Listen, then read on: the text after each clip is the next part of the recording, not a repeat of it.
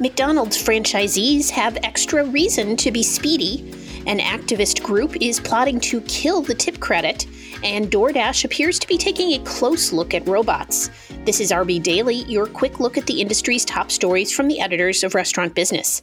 I'm Heather Lally, senior editor at RB. And I'm Joe Guszkowski, senior editor at RB.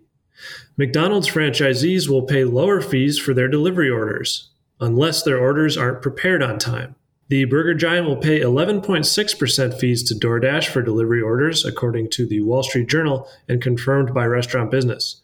But the charges could exceed 20% if the orders take seven minutes or longer. Some operators worry that delivery drivers could prolong some orders by either saying they arrived before they actually did or by, quote, stacking delivery orders on top of one another. But the new contract is a demonstration of the continued evolving economics of third party delivery. Union affiliated One Fair Wage said Monday that it was beginning a $25 million campaign to kill the tip credit in 25 states by 2026. It did not say how the money would be spent. The group, which has the backing from the Service Employers International Union, has used a variety of methods to challenge the employer concession, from legislative proposals to litigation. DoorDash appears to be ramping up its robotic restaurant business.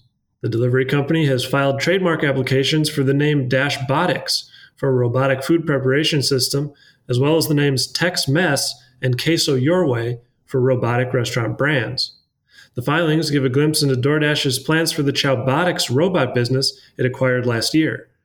DoorDash is currently offering the bowl making robots to restaurants as a way to extend their brands to new locations or add new menu items or day parts it now appears to be developing its own brands for the bots as well. After leading the Marriott food service and lodging empire for 58 years, Bill Marriott is retiring. He'll be succeeded as chairman in May by his son David. The elder Marriott, who turns 90 on March 25th, steered the company into the lodging business. He has remained a guiding force since being named president in 1964 and CEO in 1972. Smokey Bones is opening a drive through, becoming what it says is the first casual dining brand in the U.S. to have one.